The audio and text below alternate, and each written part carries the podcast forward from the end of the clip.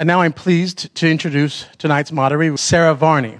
Sarah Varney covers health for KQED's statewide news programs, the California Report and Health Dialogues. She has reported extensively on health policy, health disparities, public health, and environmental health. Ms. Varney also reports regularly for National Public Radio's Morning Edition and All Things Considered. Please give a warm welcome to Ms. Sarah Varney. Thank you.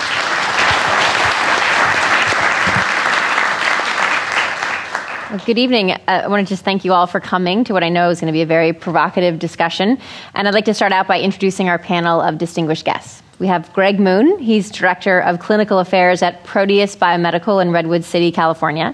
Dr. Moon has overseen the clinical development of the company's intelligent pharmaceutical system, which networks proven medicines with mobile phones to help people meet their health related goals.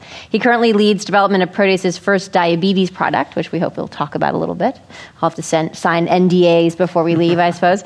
And prior to joining Proteus, Dr. Moon practiced as an internal medicine clinician for several years.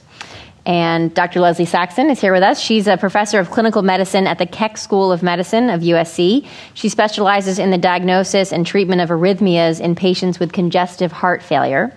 In 2010, Dr. Saxon formed the USC Center for Body Computing. The center aims to accelerate the successful development of ideas and innovative products in the wireless health space through cross disciplinary work with various USC programs, industry leaders, and venture capitalists and she's the author of over 90 medical journal publications. Very productive person. Michael Shapiro is here with us as well. He's the Dorothy W. Nelson Professor of Law at the University of Southern California, where he focuses on the intersection of bioethics and constitutional law. He's the editor of the law school text Bioethics and Law Cases, Materials, and Problems, and several law journal articles, including The Identity of Identity Moral and Legal Aspects of Technological Self Transformation, and Does Technological Enhancement of Human Human traits Threaten Human Equality and Democracy? So, what we're talking about this evening can sound almost like a science fiction film. Implanted devices, digestible chips, wearable monitors that, in some cases, are, use cell phones to send data about our bodies to computer networks either across town or across the country or even across the world.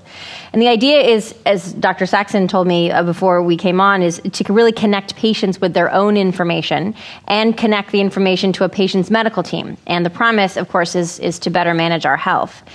And much of this, I think, can seem like a future that is very far away. But I imagine many of us would be surprised that in some ways this future is already here. And I, earlier this afternoon, I was actually had the opportunity to go visit Dr. Saxon at the hospital at USC and had a chance to meet some of her patients who actually have these devices installed in them. So I wonder, Dr. Saxon, if you could just start out, and given that we oftentimes think of these things as as uh, sometime coming down in, in the future, uh, when the Jetsons are flying around in spaceships, but in fact, it's here. So maybe describe for us what we saw this afternoon in the hospital and how you're using this wireless technology already. Sure. So, in that sense, the brave new world is upon us, at least in my area, which is implantable cardiac devices and wearable sensors. So, we put in a very common device, and I brought some show and tell items, but this is um, an implantable defibrillator that treats um, life threatening heart rhythms uh, as one of its basic functions, but it also can support slow heart rates it can also, through a series of wires that are attached to the heart, um, cause the heart to beat more efficiently. And it's used to treat a very common condition called congestive heart failure. That's um, the number one reason why Medicare patients are hospitalized and number one discharge diagnosis. Very expensive condition to treat.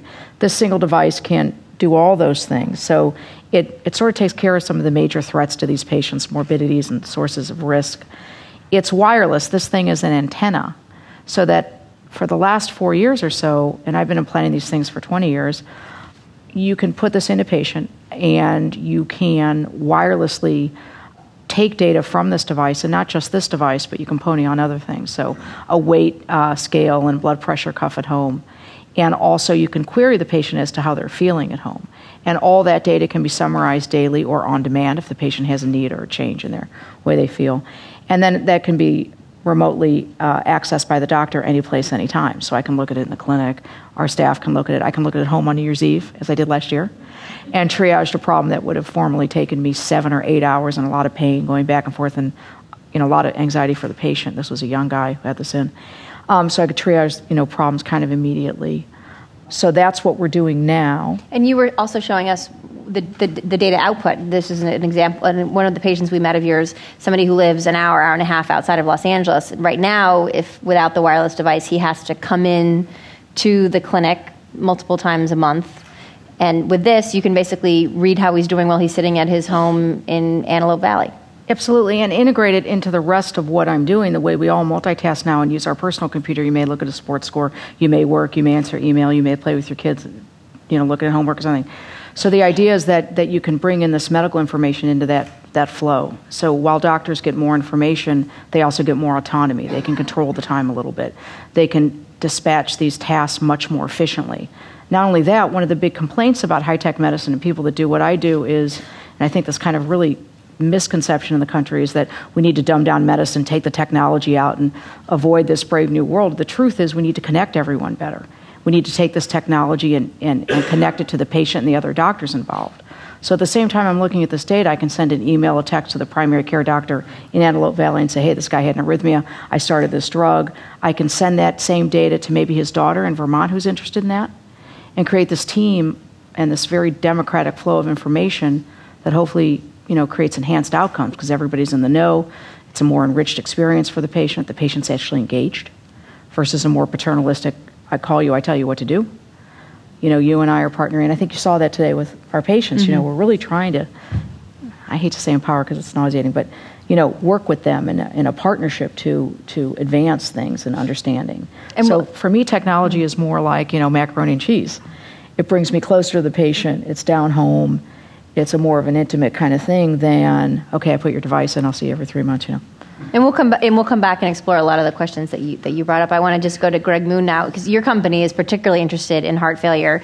And just for those of us who are not doctors in the room, this is when the heart can't pump enough blood to the body's organs, essentially, and it impacts some five million Americans each year and about 30 million people worldwide. And it's obviously a big market. And if I were a smart business person, I would invest in this. Um, so, first of all, describe for us some of the products that Proteus already has on the market when it comes to heart failure. Sure. Um, so we're interested not only in heart failure, but really solutions for uh, chronic disease in general, and particularly just echoing some of the themes that, that uh, Leslie was bringing up. We're interested in feeding back information to patients so that they can more effectively self manage. And then the second piece is, just as you were saying, uh, is uh, enabling information to get around to the right people at the right time so that you can deliver this kind of um, you know, team-based, patient-centered care that everybody's really striving to do. So it's it's really enabling people to self-manage. Coordination of care is what we're aiming for. So we, we do that by um, literally networking the daily pill uh, with your cell phone. Uh, and through that architecture, we're able to gather information about um, what medication's taken, when it's taken, what the dose is. Uh, we gather that uh, in the context of um, other physiologic and behavioral information. Um, so uh, things like activity, sleep, um, heart rate information, and then at the, the, the the server level, we can bring in additional streams of information, things for, say, diabetes, uh, telemetric glucometer data. So we bring all of this information together uh, and then feed it back to the, the patients themselves primarily. They get to decide who gets to see it. Is that just them? Is that a family member that's helping them take care of the, their, their particular condition? Um, we think in most cases it's going to involve uh, you know, the physician and including um, uh, him or her in that loop and the, the whole care team.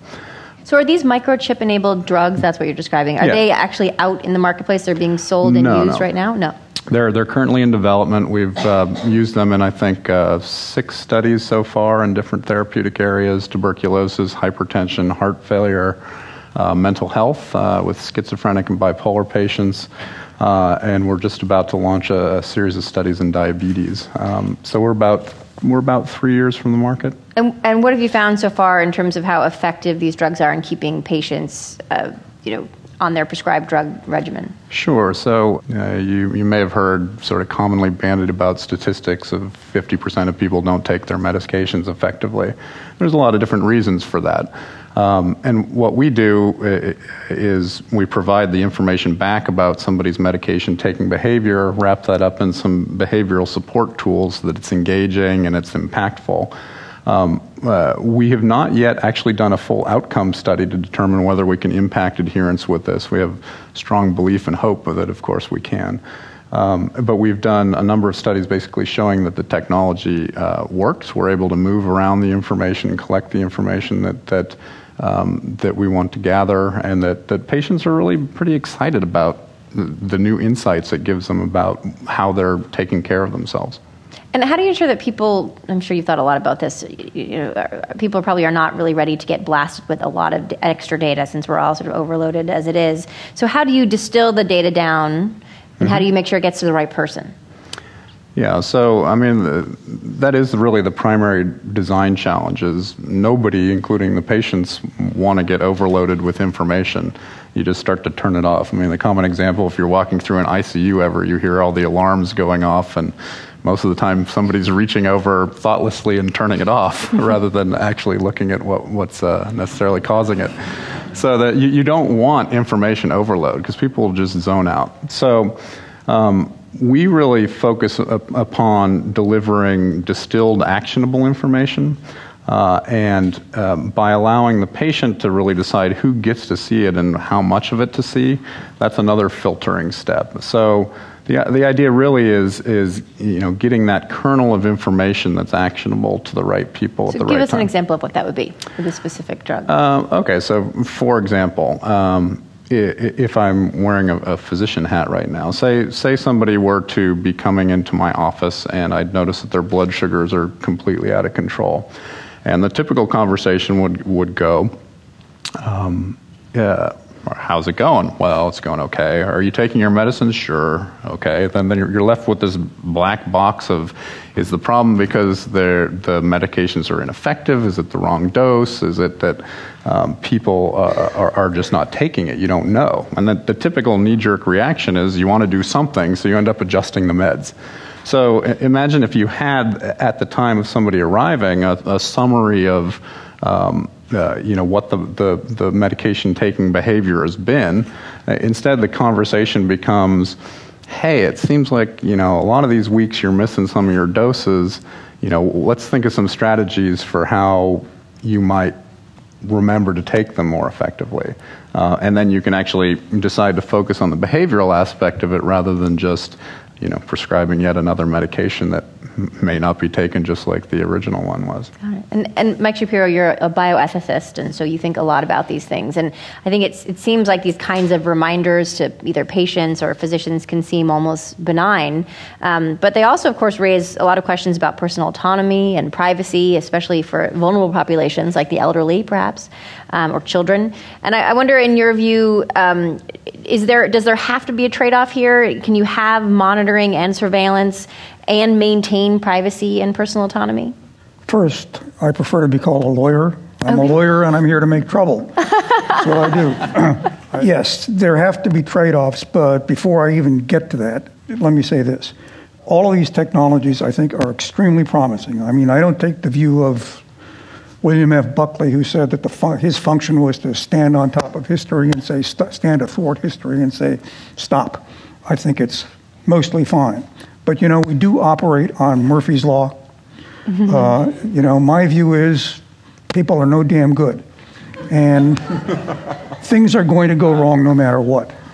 Now, number one, when things are done with competent patients, with adequate information, what you are likely to expect, no guarantees, but you know, these are the probable benefits, the probable risks. There's nothing wrong with this. There's no invasion of autonomy or privacy when you do something with the patient's consent or permission.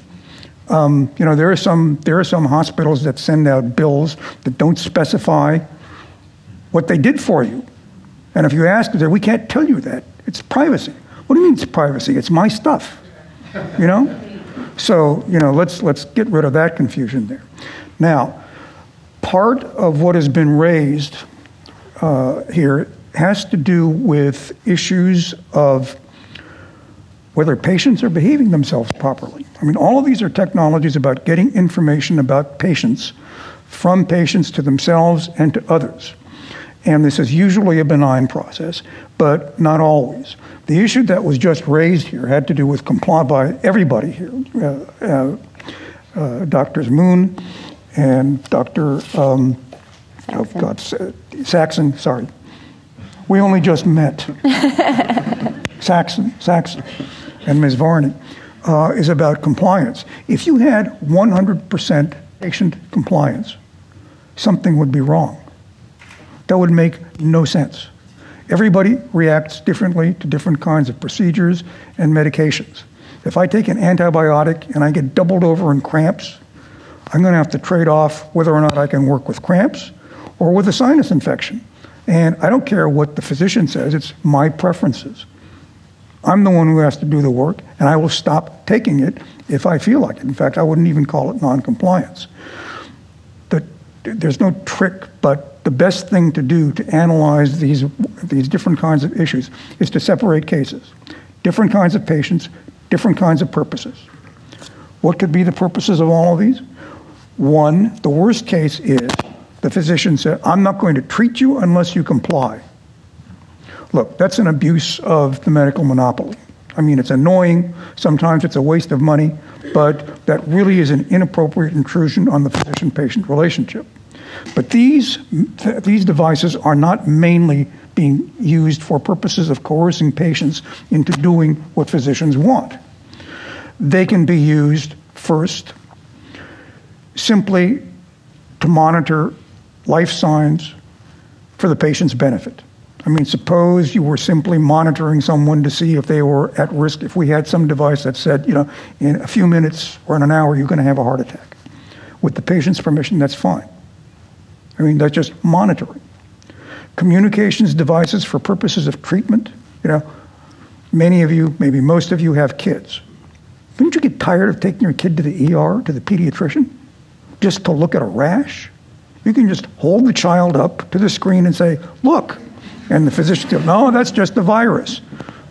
Or better bring the kid someplace because it's smallpox or something. No, that's not going to. Um, you separate out all these purposes treatment, monitoring. 40 years ago, the Schwitzgebel twins of Harvard proposed monitoring and controlling the behavior of people released on parole and probation by putting electrodes in their heads and ankle bracelets, and if they left where they were supposed to be, you just zapped them and gave them, uh, you know, a really serious pain or in their eyeball or something. These are multitudes of purposes. Some of them are simply unacceptable. Some of them, in some cases, and you start mapping this onto different kinds of patients, may be okay. For example, suppose you're trying to cure an addict. Well, they are in real trouble. Maybe in those cases, it's appropriate for the physician to say, You have to agree to be monitored, or I will not treat you, and you're going to wind up back in prison. And it also seems, let me just stop you there for a minute. It also seems like, and Dr. Saxon, maybe you can speak to this, or, or even Greg, that, and actually you, this is something you brought up, um, Mr. Shapiro, in the green room, which was that this could really be used in clinical trials to assure that, in fact, the people who are participating in the clinical trials are, in fact, doing what they've said that they were going to do. Is this something you have, you've thought about for, for the work you're doing at Proteus? Uh, it, it, could fundamentally change how you're doing, designing, and interpreting your clinical trials, and that you have information who's taken the medication, who hasn't, that therefore defines exposures, and then based upon that, you can, um, you know, potentially even shorten or, or shrink the size of studies to get the information you need to know whether drug's actually working. And so, in that case, it could be, and this was your point, that in that case, as part of your participation in the trial, could hinge on your agreeing to be monitored and to making sure that this information could be That's shared. That's what I meant by being very careful to separate out the particular cases, the kind of process, the kind of patient, and the purpose involved. If you're in a clinical trial, what is being sought is critically important information about efficacy and adverse effects. If you don't take what you're given, you know, I'm, you may not know whether it's the real thing or a placebo. If you don't take it, the data are distorted the data about adverse effects and efficacy are distorted. And it makes perfectly good sense to say, look, if you don't agree to be monitored, you can't be in this clinical trial. We have no obligation to put any particular person in it. It's not like not like you know an ordinary treatment transaction. So that's that's that's a very good illustration. In the general case of noncompliance, you know, you can just multiply the examples across the board. Uh, some people don't comply because they don't have the money. Their obligation is to be honest about it and not to say to the physician, Yeah, I'm taking my medicine, so the physician won't yell at them. I mean, if they do that, it could be disastrous. Because this afternoon, when we were, I was over at USC, Dr. Saxon, you had two patients, one who had a wireless device, one who did not. Tell us for the patient who has the wireless device, what kind of information would this current generation or this current generation of, of medical technology, what are they actually seeing in their home? Are they actually seeing readouts? Are they are they getting text messages or emails? Are we there yet, or is that somewhere down the line?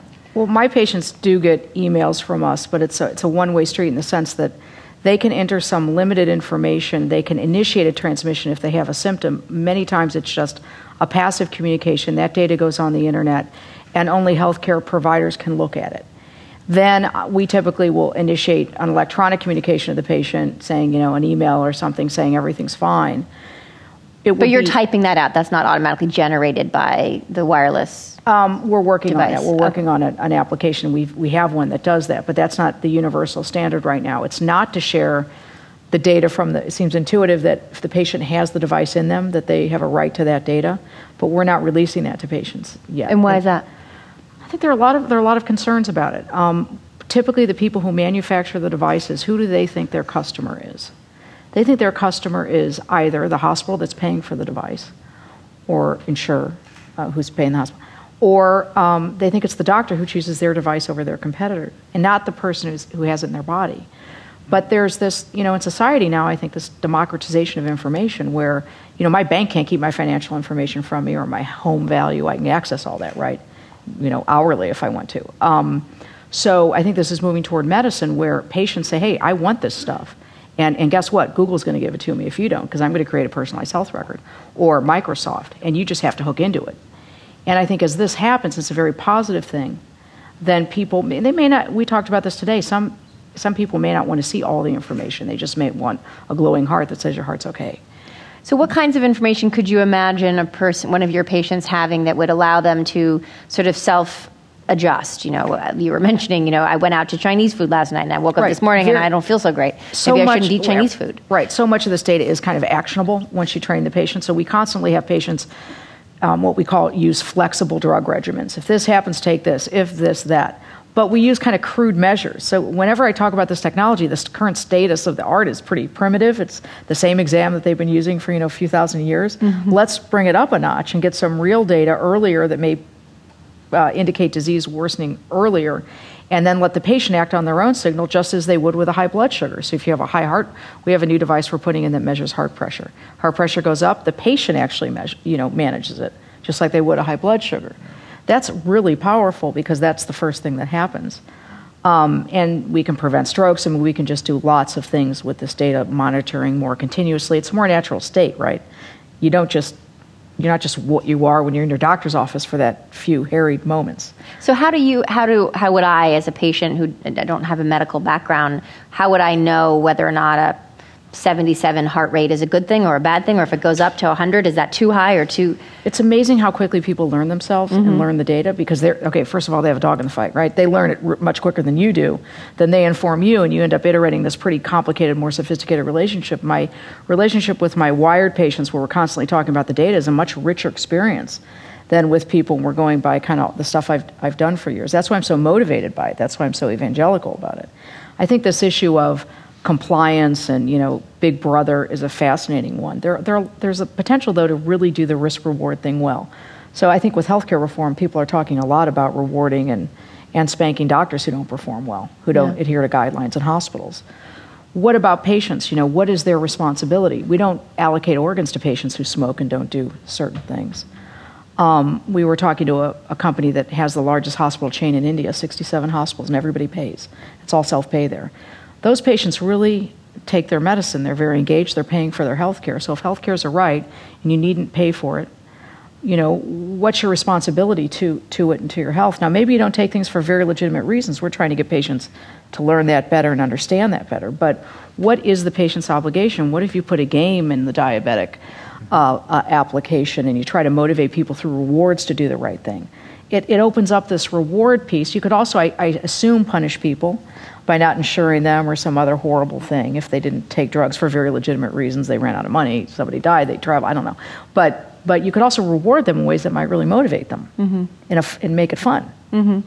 And before we get to that, we'll continue on that theme in just a minute. But I, but Dr. Moon, as Leslie was saying, many of these devices, um, while they're sold to, to, to physicians right now, companies like Proteus is something that you were saying when we were speaking on the phone that they're really targeting consumers. Um, and that we've really already seen this in a sense with pharmaceutical companies, and we've seen patients, uh, you know, thoroughly sold on the need that they need a particular pill, and they go to their doctor and they demand it whether they need it or not. And so, I wonder if you imagine a sort of similar dynamic evolving here, where your company is rightly trying to sell its products to consumers, and consumers are going to their doctors and saying, "Put this thing in me, I want it now." And it's twenty-five thousand dollars. Well, I think so. Ours wouldn't be twenty-five thousand dollars, fortunately. um, I mean, I think that's a really important force that's that's uh, going to be shaping healthcare here and, and the rest of the world is is the consumerization movement. Um, you know, we've seen solutions come down in other markets, financial world, as you were mentioning, and others, where, where when given the tools to actually self-manage, people actually start to embrace it pretty quickly. And I, I, think that we as physicians, if I put on the other hat, uh, are going to have to get used to the fact that um, uh, that that consumer patient is going to have a lot more influence and power than they used to. Uh, not only because they're they're going to have sort of the market power to come in and ask for things, but but as well they can be a really active participant in in managing themselves. So. Um, I, I, I think that's going to be a that's going to be an important force that we see, and it's going to you know, I think the market force uh, based upon that consumer demand will actually shape a lot what the physicians and the healthcare systems are doing. Is that the way it should be, though? Patients coming in who, albeit may have been learning a lot about their illness or their disease, but they think they know, and so doctors and we've just we've seen it in the pharmaceutical industry. We've seen that this doesn't always play out the right way. Yeah, it doesn't always play out the right way, but uh, at least I, I personally believe in giving people information, giving them education, giving them mental models to understand their condition. And as you said, there's there's examples where people actually adopt it pretty quickly. People that use um, complicated insulin pumps. You know, they have to make adjustments on the fly based upon readings and what they're eating and how much they're exercising. They can do it. So why not you know, get them be part of the solution and sort of distribute the work of care to, to the people that actually care about it the most? Mm. And Mike Shapiro, do you do you see any issues here with companies like Proteus marketing directly to consumers and how that might put pressure on that patient uh, provider relationship? The, uh, that's a whole panel unto itself. The, uh, the uh, direct communication between manufacturers, uh, pharma, uh, pharmaceutical companies, device manufacturers, and the public. Um, I have, I think in general, it's a good idea. This is not because I have such great confidence in the, you know, the average person, whoever that may be. You know, half the people in the world are at or below the median. Think of that. So, uh, but you know, I don't see I don't see that things are necessarily improved by putting a blockade between them, uh, like insisting uh, everything go to the uh, physician first. Um, the usual objection is that if you market directly to patients or the patient class, they're going to start harassing their physicians. Give me this, give me that. Well, too bad. I mean, you know, the patient is the one who is in need. The physician if the physician cannot stand explaining things to patients, I'm sorry, they're in the wrong business. It's true that they can't spend that much time with every patient, but they simply cannot go around saying, we want to keep as much as possible from patients, and we don't want patients asking us about things that they have heard. And by the way, physicians don't have time to keep up with anything. When my kids were young, I had to explain to the pediatrician that the levels considered safe, in quotes, for lead had been drastically lowered, he thanked me. He didn't know. Hmm. Anyway, that's, that's the answer to the, the, question. I have no intrinsic objection to that kind of direct, uh, uh, that kind of direct uh, communication. Well, but, maybe when we get to audience questions, we'll see if we if, if that comes up at all. I, Dr. Saxon, I wanted to ask you this question: and given that your patients are not necessarily seeing the raw data just yet, but eventually seeing the raw data or some uh, or some um, uh, or, or, some other kind of report that would come out of the data. But I, I wanted to find I wanted to ask you if it's possible that you know, this question of whether or not medicine works better when patients don't actually have all the raw data. You know, that if all the raw data and the notes are public, would it squelch debate on med- medical teams? You know, providers will oftentimes come together and debate out what should we do with this patient. And if you were kind of let into that sausage making, might you not feel a bit uncomfortable about the fact that this is, in some cases, more of an art form than it is a science? Yeah, I mean, I think it is. I think people are more sophisticated than we appreciate. For instance, we have a new device we're putting in that's an artificial heart. Basically, it's a sophisticated pump. It's two hundred thousand dollars. Okay, we need better ways to consent patients for that. We can use entertainment, narrative games to really let them understand what they're getting with this two hundred thousand dollar investment. We, the physicians, need to understand who to implant it in. Um, the families, and there is a whole ethic around doing this or letting the patient go into palliative care, or kind of hospice sort of environment, letting them go on to heart transplant, whatever it is. We don't have the right tools to do that. The wireless tools and entertainment and all this stuff is out there that will allow us to enrich that ethically, I think, and, and therapeutically. Why should I have to go wait until I go to a conference and talk to the guy from Cleveland Clinic who's done 90 when we've done 30 to really figure out that we made a mistake on the first 15 and now the hospital's in the tank, $10 million, the patients haven't done well, and we're all traumatized. I mean, you know, there are better ways to do a lot of this, and we just need to use all this other technology that's being used for entertainment and streaming live television shows. And, and use that for to consent patients and let doctors understand you know the implications of the, these great technologies so that we can optimally you know implement them and don't have to spend five years and get a bad name for the technology in doing that and that's you know that's I think the responsibility um, that we have getting people to integrate across these other disciplines that are needed to do that. You know, to get the cinematic arts guy engaged in how to do a, an entertaining consent form and take doctors down a pathway that allows them to visualize what's happening if they make this decision in this patient. That kind of stuff is the real challenge because people aren't used to working like that. Mm-hmm, mm-hmm. And it's interesting because what you're trying to do at USC is you're you're trying to bring together, like you said, people from entertainment, from the business school, from d- design and engineering, in a sense, to try and come up with these platforms. Well, those are the teams that, that we think are essential to delivering this stuff in a, in a mm way that's designed well, that works, that licensing agreements that can be made between. It's all doable, mm but it, it really it does challenge you know the more established way of working. And you've said you've actually said products for medical services may be the most valuable thing in the iTunes store. What do you mean by that? I think that you know it's a very easy thing. You know, you have a need, you have a medical need, you want to talk to, you want to look at your kid's rash, you don't want to wake up the other kid and go to the ER for six torturous hours. Go on FaceTime and download that app and talk to that pediatrician is really good. Um, and have it charged to your credit card and figure out what you're going to do with that kid or a burn or what you know whatever it is and that type of service you know which unbelievably you can't get in America today with all that we have. You can't get a doctor on FaceTime or on a video when you need them. It seems crazy, right? Mm-hmm. Could we get consent forms that are like pop-up books? That would be cool. Yeah. Dr. Moon, I wanted to bring this question back to you because I'm sure you all have thought about this question of how much data should or could be shared with the patient, him or herself. Um, how, how, do you th- how do you think about of the constant stream of data that's coming from these devices? Mm-hmm how you a encapsulate it and b how you decide what of these many data points are important to share.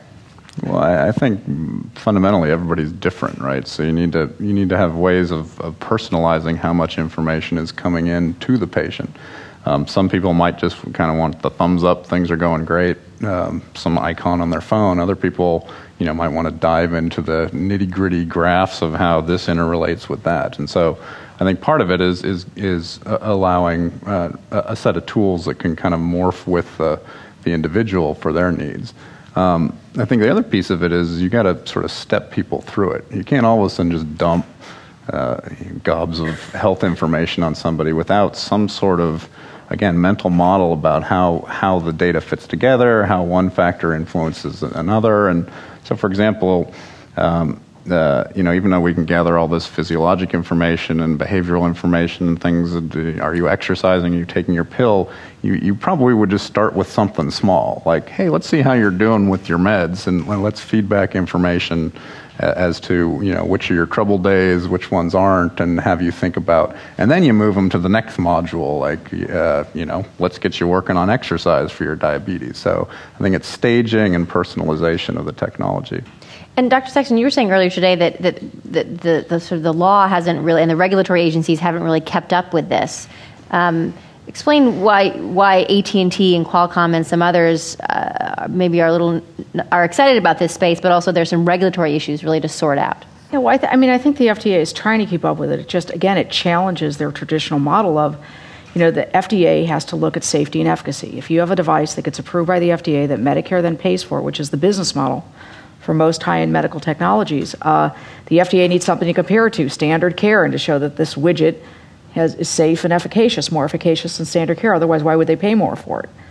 So suddenly they're looking at a ton of wireless products and applications that are sucking data out of an implanted device. That's a space they typically regulate. But is it really different than an electronic medical record that they don't regulate? And what about the airspace? It's a little different than an iPhone app or pairing in Bluetooth that may fall apart and not important, but if it's coming out device, you better better have it safe and secure.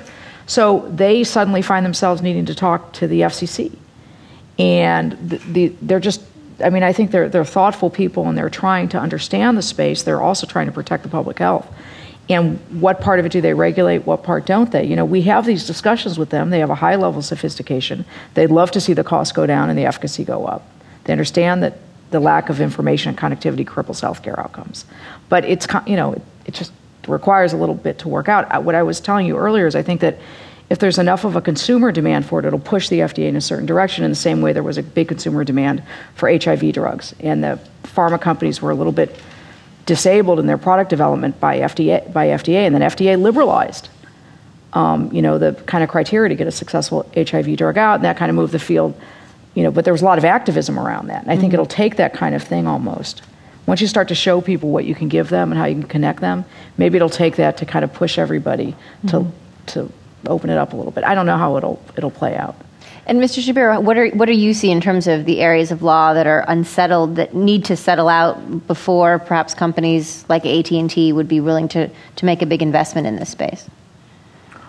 Or, or, or is we just going to apply law from other areas to these new kinds of devices? I don't think there are any serious new, novel, unprecedented regulatory uh, issues. I think that what these companies will do will depend on the way we sort out the issues we've been talking about so far.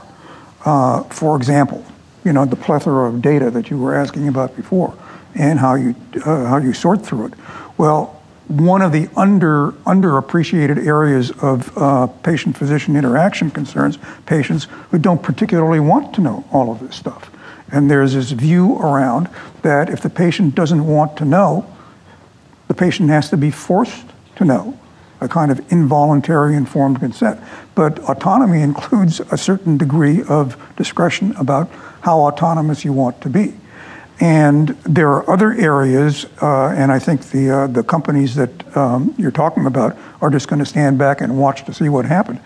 Uh, we've got two physicians here who are already oriented toward autonomy and privacy and voluntariness. So, you know, I, uh, I'll take a usual role reversal here. There are areas in which coercion may be justified. For example, take transplantation. All informed consent, all voluntary, all autonomous, but it's an enormous amount of money. If the patient is non compliant, it goes to waste. Uh, if you have a liver transplant and you're told we're going to monitor you to make sure you take the immune suppression drugs and that you don't drink. And if you don't agree, you don't get the liver transplant.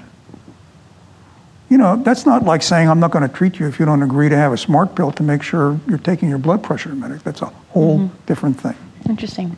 Well, I want to thank you very much. We're going to move to the uh, audience questions now. With the new Affordable Care Act, um, can we afford this technology? I mean, I think I think the the most promising aspect of this is on the cost side. It'll really deliver. I mean, if you think about even in the developing world now, how much cell phones. You know, this is a 5 billion people have cell phones. It's a diagnostic and therapeutic device. Drug TB, drug compliance, tracking disease trends. I mean, th- that is an unbelievably inexpensive way uh, to bring more physician care, high end physician care to, to patients. It's just, um, it's very promising. And, but, um, but does a smart pill that has a microchip, Mm-hmm. though, cost, I imagine, it would cost more than a pill that does Certainly. not? So um, I think really the focus is on, is on value.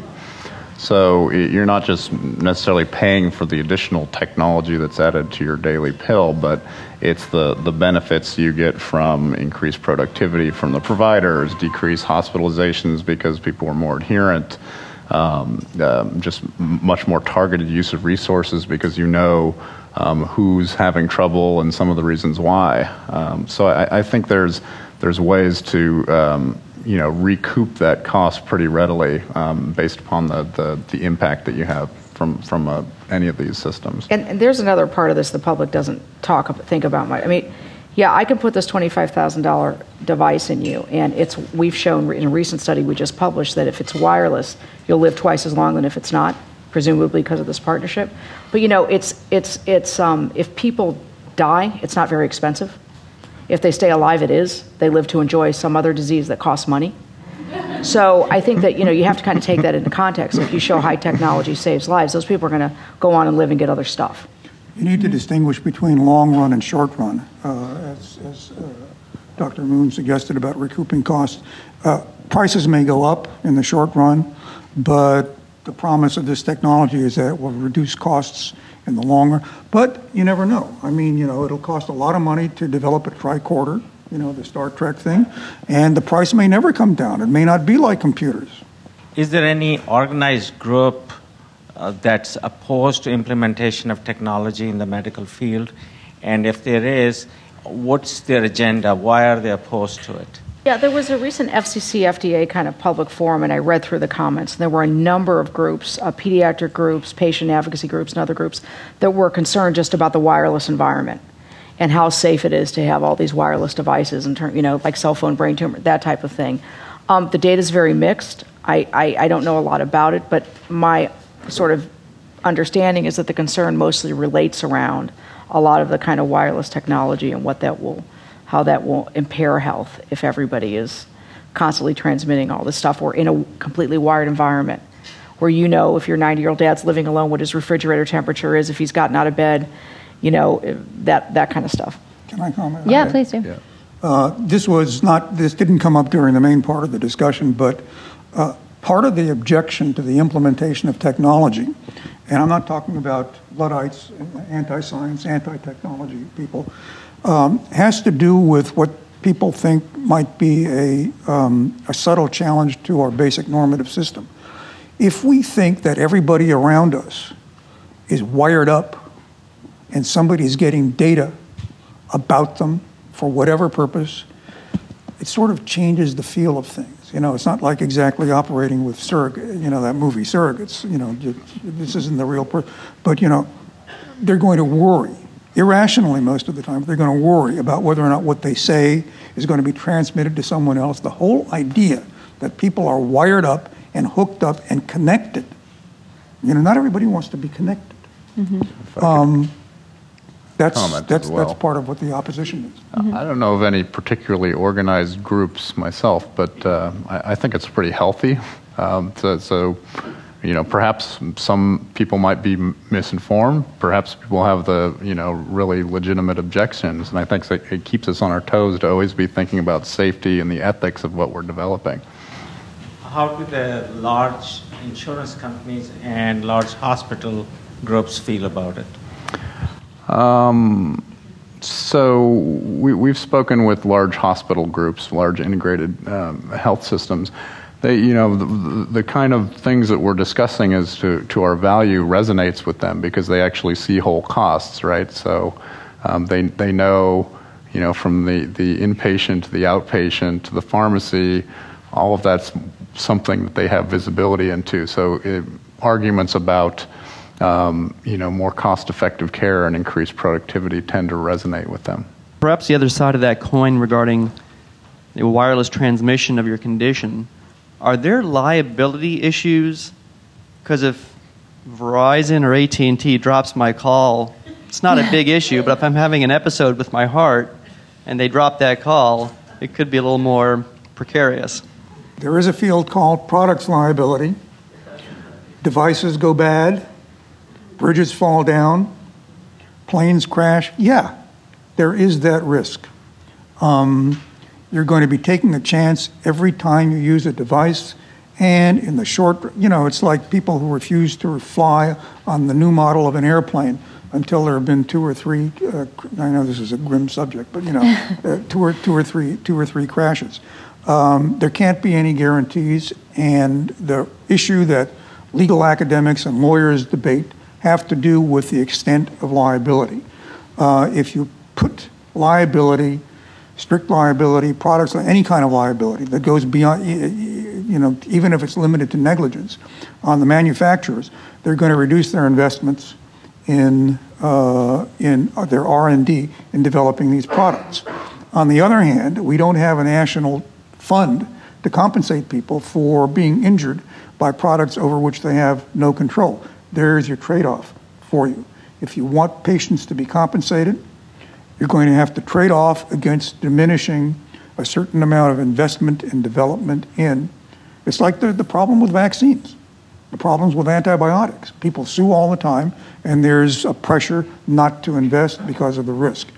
Uh, I don't have any solution for that. Uh, all I can do is say, you know, that's life. Dr. Saxon, when you've talked with AT&T or Qualcomm or some of these companies i mean a i think there's just this question of is the is their network big enough? Is it robust enough? Um, i often get my phone just does drop out. But what do they what do they say to this question? They think it's a legitimate concern and, and the companies aren't going to release data over smartphones until they have some understanding. And now it doesn't nothing is 100% reliable but it has to be a, to a higher standard than it is now where physicians object to this data or looking at is the physicians often will feel liability if I'm getting this wireless data daily and I don't look at it and something happened, what's my liability? Mm-hmm. And so physicians can be resistant to it. And I often wonder, well, what's your liability if half if you if you have the capability you don't wire your patient up? Isn't there an equal liability there? Mm-hmm. And I you know I don't I don't know. And Dr. Moon, is this something I assume this is something that you often have thought about? Do you give do you imagine that when you roll out these types of systems that you'll be giving uh, you know here's what we recommend best practices is to check it every 12 hours every 24 hours every seven days? So we fundamentally don't want to dictate how medicine is practiced. We want to essentially enable the communication flows to take place and then physicians and providers and patients can choose to use the information as they will um, because they're, they're ultimately the ones that know best what to do with it yeah, good question. You've mentioned that there's several different agencies, um, insurance, hospitals, physicians that all have a dog in the game, and as in addition to the patients. One thing that I was a little disappointed that you didn't have here is a um, biotechnologist who can talk about the inventions that are being made. One of the problems that a lot of people who are biotechnologists or inventors or scientists face is commercializing their product and their invention and getting it into any type of clinical mainstream. If you have a university behind you, it's a great deal. But if you're going up against investors, the risk is huge because you're saying, first, I have to educate the public about or and the physician all these different groups about my product and then they're going to look at impact and they're going to say oh i've got this stream of income coming in now what is this invention going to do to this so my question is not just for uh, broadcast transmission of inf- information, which is what you're talking about, but about other types of devices. I would like, just from the panel, what do you think is the best way to commercialize it when you have a very conservative groups that are worried about liability and they're also worried about cost of my future earnings? Thanks. We, our system is as it is, where you know a lot of things get commercialized through um, private means. There, there are obviously routes through um, government-based grants, uh, SBIR type things. Um, I, I, I, think you know we're sort of moving towards a model where there's going to be a lot of private-public collaboration to, to bring compelling technologies to the market. But it is definitely a challenge for somebody small with a good idea to take that forward. Yes, please. Uh, say one thing about that. Um, the last couple of questions have raised ser- uh, questions about serious value issues and trade offs. And this may be obvious to, to, to, most of you, but it needs to be said. When you have serious, basic collisions of values, there aren't any algorithmic answers. There is no answer to the question raised uh, about biotechnology that is going to satisfy all the values because they essentially conflict. Uh, you know, it's guns versus butter writ large. Uh, this is pretty much the same point that I was making earlier in response to an earlier question.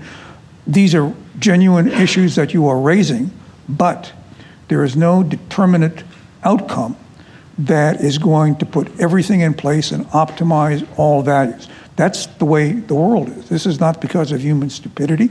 That's the way the world is. So I'm sitting up there thinking about one panelist who probably should have been here but isn't, and that is an insurance executive. And so I'm thinking of myself as potentially the uh, representative of, say, disunited healthcare, something like that. and I'm asking myself the question this is fascinating, but how are we going to pay for it? And I think there's a model, and the model is the tiered system.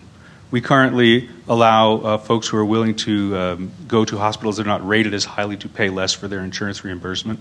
And I wonder if a situation might occur where folks who are willing to pay less to get their device might in turn have to give up more of their privacy rights. And I'm hmm. wondering, uh, particularly, that didn't seem to be raised this evening, and I'm wondering if that's a, a concern. And Medicare does, in fact, pay for many of Dr. Saxon's patients. Um, but maybe you can talk a little bit more about sort of the next generation. How do you demonstrate to an insurer, whether it's Medicare or private payer, that this is a good investment, essentially? Well, they're pretty interested in looking at lots of data. So when you start to do things wirelessly, you, you understand huge trends. Um, there's a huge um, piece of all this discussion that can go on prevention of disease.